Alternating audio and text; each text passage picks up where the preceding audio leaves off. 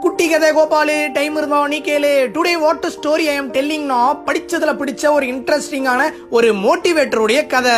ஒரு ஊர்ல பெரிய மோட்டிவேஷன் ஸ்பீக்கர் இருக்காரு. ஸ்கூலு காலேஜ் ஆபீஸ் பொது இடங்கள் பொது நிகழ்ச்சிகள். எங்க பெரிய ஃபங்க்ஷன் நடந்தாலும் அங்க கண்டிப்பா இவருடைய மோட்டிவேஷன் ஸ்பீச் இருக்கும். இவருடைய மோட்டிவேஷன் ஸ்பீச்சை கேட்கறதுக்காக மக்கள்லாம் ஆரவாரத்தோட வருவாங்க. ஏன்னா அந்த அளவுக்கு மோட்டிவேட் பண்ற மாதிரியான கதைகள் கருத்துக்கள் சம்பவங்கள் இது எல்லாத்தையுமே சொல்லுவாரு. மக்களும் அவர் சொல்றதை இந்த காதுல வாங்கி அந்த காதுல விடாம அதை அப்படியே அவங்க லைஃப்ல ஃபாலோவும் பண்ணி சக்சஸும் ஆவாங்க. இப்படி அந்த மோட்டிவேஷன் ஸ்பீக்கர் ஊர் ஊரா போய் மக்களுக்கு தன்னம்பிக்கையை கொடுத்துக்கிட்டு இருக்காரு. நம்ம ஊர்ல இப்போ சூப்பர் சிங்கர் ஜோடி நம்பர் ஒன்னு டேலண்டிங்ல ஐடென்டிஃபை பண்ற ஷோ பண்ற மாதிரி இந்த மோட்டிவேஷனல் ஸ்பீக்கரும் இந்த வருடத்தின் வெற்றியாளர் இவர் தான் இந்த வருடத்தின் மாணவர்களுக்கு உதாரண புருஷன் இவர்தான் அப்படின்ற மாதிரி செலக்ட் பண்றதுக்காக ஒரு போட்டியும் நடத்துறாரு. இந்த போட்டியில கலந்துக்கிறதுக்காக ஊர்ல இருந்து ஆயிரக்கணக்கான லட்சக்கணக்கான மாணவர்கள் எல்லாம் வருவாங்க. First round second round third round இது எல்லாமே அந்த மோட்டிவேஷன் ஸ்பீக்கருக்கு இருக்கிற அசிஸ்டன்ட் எல்லாம் பார்த்துப்பாங்க.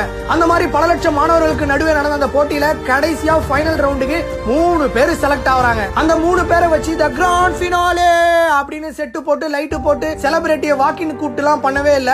நாளைக்கு உங்களுக்கு ஃபைனல் ரவுண்ட் இன்டர்வியூப்பா ஆனா அதுக்கு முன்னாடி சாருடைய கெஸ்ட் ஹவுஸ் வந்து நீங்க எல்லாரும் தங்கிடுங்க அப்படின்னு மூணு பேருக்கும் ஒரு இன்விடேஷன் கொடுத்துட்டு அவங்க கிளம்பிடுறாங்க. இந்த மூணு ஃபைனலிஸ்டும் அவங்க கொடுத்த கெஸ்ட் ஹவுஸ்ல ஆளுக்கு ஒரு ரூம்ல போய் செட்டில் ஆகுறாங்க. காலைல விடியுது. விடிஞ்சு ஆறு மணிக்கெல்லாம் இன்டர்வியூ உடனே அடிச்சு புடிச்சு எல்லாரும் கிளம்பி இன்டர்வியூ ரூம் வராங்க. வந்தா அந்த மோட்டிவேஷன் ஸ்பீக்கர் இருக்காரு. அவரை பார்த்ததும் இவங்களுக்கு எல்லாம் பயங்கர சர்ப்ரைஸ் ஏன்னா இது வரைக்கும் தூரத்துல இருந்து அவர் பேசுறத கேட்டிருப்பாங்க. இருந்தாலும் அந்த மூணு பேருக்கு பயங்கர பதட்டம். ஃபைனல் ரவுண்ட் வர என்ன கேள்வி கேட்க போறாரு? எப்படி இன்டர்வியூ எடுக்க போறாரு? யாரு செலக்ட் ஆக போறேன்னு தெரியலையே அப்படின்ற மாதிரி வெயிட் பண்ணிட்டு இருக்காங்க. ஆனா அந்த மோட்டிவேஷன் ஸ்பீக்கர் அவர் எடுத்து வந்த பெட்டியில இருந்து ஒரு வின்னிங் பேட்ச் எடுத்து மூணாவதா வந்து அந்த பையன் சட்டையில குத்தி விடுறாரு. யூ ஆர் த வின்னர் நீ தான் இந்த வருடத்தின் வெற்றியாளர் அப்படின்ற மாதிரி சொல்றாரு. இதை கேட்ட மத்த ரெண்டு பேருக்கும் ஷாக்கு மூணாவதா இருந்தா அவனுக்குமே ஷாக்கு என்னடா இது? இன்னும் இன்டர்வியூவே வைக்கல. எந்த கேள்வியுமே கேட்கல ரூமுக்குள்ள வந்ததும் இவன் தான் வின்னர்னு அனௌன்ஸ் பண்ணிட்டாரு. ஒண்ணுமே புரியலையே அப்படின்னு குழப்பத்தில் இருக்காங்க. அப்போதான் அந்த மோட்டிவேஷனல் ஸ்பீக்கர் அவங்கள கூப்பிட்டு ஒன்று சொல்றாரு மூணு பேர் என் கூடயே வாங்க ரூமுக்குன்னு அந்த மோட்டிவேஷன் ஸ்பீக்கர் இந்த மூணு பசங்க ஸ்டே பண்ணியிருந்தானுங்களா ஒரு ரூமு அந்த ரூம் நோக்கி கூட்டு போறாரு. முதல்ல இருக்கிற பையன் ஸ்டே பண்ணிருந்தா அந்த ரூமை திறந்து பாக்குறாரு. திறந்து பார்த்தா அது உள்ள கச்சா முச்சான் இருக்குது. எல்லா பொருளும் இருந்த இடத்துல இல்லாம ஒரு மாதிரி அலங்கோலமா இருக்குது.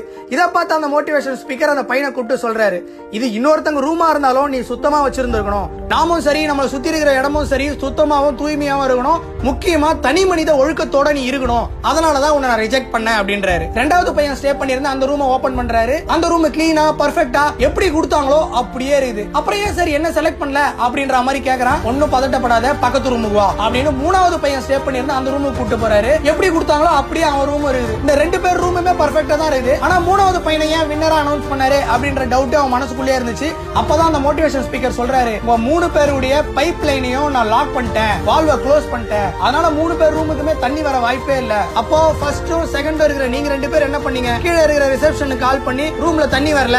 செக் பண்ணுங்க. உடனே தண்ணியை விடுங்கன்னு கேட்டீங்க. ஆனா மூணாவது ரூம்ல இருந்த அந்த பையன் அங்க இருந்த ஒரு ஸ்பேனரை எடுத்து தண்ணி வால்வை ரிலீஸ் பண்ணி அவன் தேவையை அவனே பூர்த்தி பண்ணிக்கிட்டான் அதனாலதான் அவனை நான் வின்னராவே அனௌன்ஸ் பண்ணேன். அப்புறம் தான் அந்த மோட்டிவேஷன் ஸ்பீக்கர் சொன்னாரு ஒரு சாதனையாளரோ வெற்றியாளரோ ஆகணும்னா கண்டிப்பா அவனுக்கு தனி மனித ஒழுக்கம் இருக்கணும். அவனோட பிரச்சனைகளை அவனோட தேவைகளை அவனே சரி செய்யற அளவுக்கு அவனுக்கு திறமையும் இருக்கணும். மூணாவது ரூம்ல இருந்த இந்த பையன் அந்த மாதிரி தான் தனி மனித ஒழுக்கத்தோடவும் இருந்தான். தன்னோட தேவையை அவனே பூர்த்தி செய்யற அளவுக்கு திறமையாவும் இருந்தான். அதனாலதான் இவனை இந்த வருடத்துடைய வெற்றியாளரா நான் அனௌன்ஸ் பண்ணேன் அப்படின்னு சொல்றாரு. அதை கேட்ட அந்த ரெண்டு பேரும் சரி இந்த கதையை கேட்டுக்கிட்டு இருக்க நீங்களும் சரி.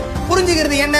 That is called moral of story ஒரு மனுஷன் வெற்றி அடையணும் சாதனையாளரா ஆகணும் பார்த்து மெச்சுக்கணும் ரோல் மாடலா நினைக்கணும் அப்படின்னா முதல்ல தனி மனித ஒழுக்கத்தோட இருக்கணும். இன்னொன்னு தான் தேவையை தானே பூர்த்தி செய்யற அளவுக்கு திறமையாளராகவும் இருக்கணும். அப்படி இருந்தாதான் அவங்க வெற்றியாளராகவும் சாதனையாளர்களாகவும் அங்கீகரிக்கப்படுவார்கள் அப்படின்றதுதான் இந்த மோட்டிவேஷன் ஸ்பீக்கர்ல இருந்து ரொம்ப மோட்டிவேட்டா எடுத்துக்க வேண்டிய லைன் ஓகே அடுத்த மோட்டிவேஷனான ஒரு ஸ்டோரியில உங்களை மீட் பண்ற வரைக்கும் குட்டி கோபாலின் நன்றிகள் ஆயிரம்.